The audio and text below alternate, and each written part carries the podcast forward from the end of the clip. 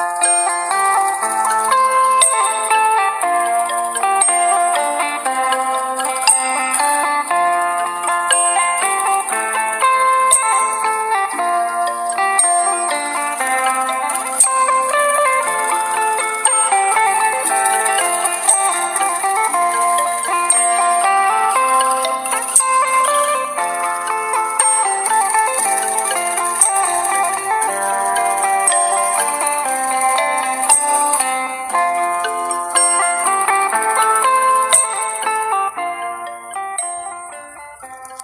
selamat pagi, selamat siang, selamat sore, dan selamat malam. Jumpa lagi di podcast Aziza Dia. Kali ini saya akan bercerita dari daerah Kalimantan Timur, yaitu yang berjudul Asal Muasal Danau Limban. Langsung saja ya.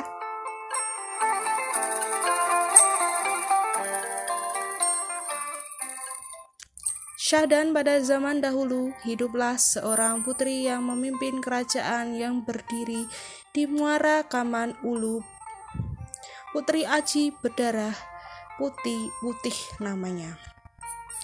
Putri Aji bedar, berdarah putih, sangat cantik wajahnya. Kulitnya sangat putih dan bening seperti kaca. Jika Putri Aji makan sirih dan menelan airnya, maka air sepahan itu terlihat jelas mengalir melalui tenggorokannya. Jika dilihat dari luar, kecantikan serta keanehan kulit tubuh Putri Aji ber berdarah putih menyebar ke berbagai negeri. Didengar Raja Cina pula ternyata. Raja Cina sangat tertarik untuk meminang Putri Aji berdarah putih. Ia lantas memerintah prajurit-prajuritnya untuk berlayar menuju Muara Kaman Ulu. Perahu besar buatan Cina yang biasa digunakan untuk berlayar di lautan. Besar segera berangkat meninggalkan negeri Cina menuju Muara Kaman Ulu. Setelah mengarungi lautan luas, Jungjung dari negeri Cina itu akhirnya tiba di Muara Kaman Ulu. Raja Cina langsung menuju istana kerajaan untuk bertemu dengan Putri Aji berdarah putri putih. Raja Cina kian berhasrat memperistri Putri Aji berdarah putih, sehingga langsung setelah langsung melihat kecantikan wajah dan keanehan kulit tubuh putri penguasa kerajaan di Muara Kaman Ulu. Meski Raja Cina belum mengutarakan niatnya, namun Putri Aji telah mengetahui dan memahaminya. Oleh karena itu, Putri Aji berdarah putih berkehendak menguji sosok yang menghendaki dirinya menjadi istri itu.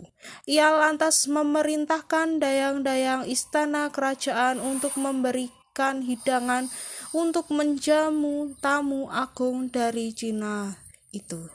Aneka hidangan disajikan. Putri Aji mempersilahkan Raja Cina berikut pengiringnya untuk menikmati sajian yang dihidangkan. Ketika Raja Cina makan, ia langsung menyasap dengan mulutnya dan tidak menggunakan tangannya. Cara makan ini memang menjadi kebiasaan Raja Cina, namun sangat menjijikan dalam pandangan Putri Aji berdarah putih. Cara makan seperti itu biasanya dilakukan oleh hewan.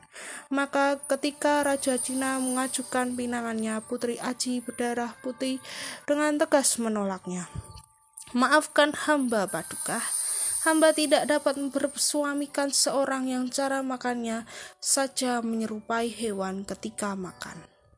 Mendengar penolakan putri Aji berdarah putih itu membuat Raja Cina marah. Ia merasa sangat terhina karena penolakan putri Aji tersebut.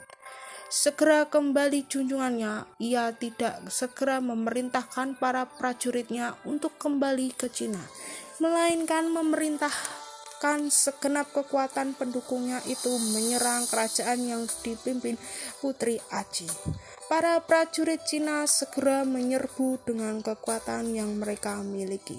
Para prajurit pendukung Putri Aji pun tidak bisa tinggal diam mendapati serangan itu. Maka perang yang dahsyat segera terjadi. Para prajurit Cina berperang dengan ganas. Mereka terus merengsek maju. Para prajurit mendukung Putri Aji berdarah putih telah mengerahkan segenap kekuatan dan kemampuan mereka untuk menangkis. Namun serangan para prajurit Cina yang datang bagai gelombang itu sulit mereka tangkis. Mereka pun terdesak hebat. Tidak sedikit para prajurit pendukung Putri Aji yang gugur dalam peperangan itu. Tidak sedikit pula mereka yang terluka. Kekalahan tampaknya telah membayang di depan mereka. Putri Aji berdarah putih sangat sedih mendapati kekuatan pendukungnya mampu diporak-porandakan para prajurit Cina. Putri berwajah amat jelita itu merasa kebingungan. Ia pun memikirkan cara untuk menyelamatkan kekuatan pendukungnya dari kekalahan tersebut. Putri Aji kesulitan menemukan cara untuk mengalahkan para prajurit Cina itu. Ia hampir putus asa. Ia pun lantas berdoa memohon perlindungan Tuhan. Ia lantas mengambil sirih dan memakannya. Setelah berdoa, katanya, "Jika benar aku ini keturunan Raja Sakti, maka sepah-sepahku ini akan menjadi lipan-lipan yang akan memusnahkan Raja Cina beserta seluruh prajuritnya." Putri Aji berdarah putih itu lalu menyemburkan sepahnya itu di tengah-tengah peperangan. Keajaiban pun terjadi. Sepah-sepah yang disemburkan Putri Aji berdarah putih berubah menjadi ribuan lipan besar. Hewan-hewan itu terlihat sangat garang. Mereka segera menyerang para prajurit Cina. Para prajurit Cina terperanjat mendapati serangan hewan-hewan aneh itu.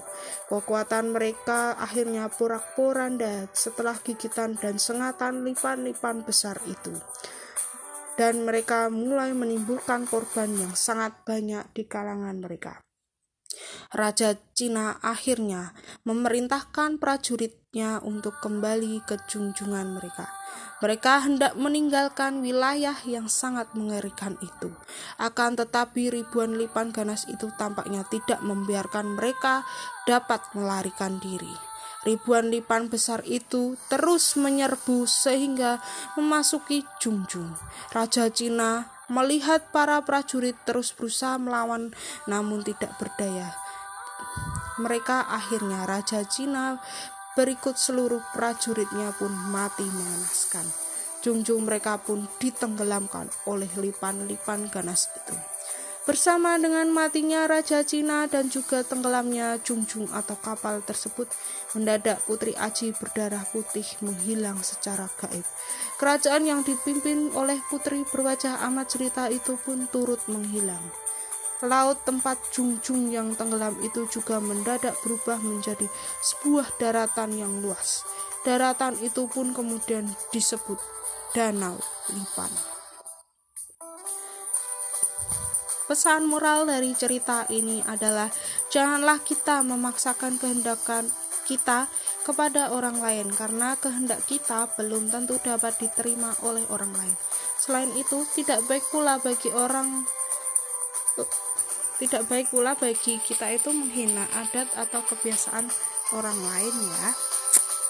Nah, sudah selesai ceritanya. Sampai jumpa, sampai ketemu besok lagi. Bye bye.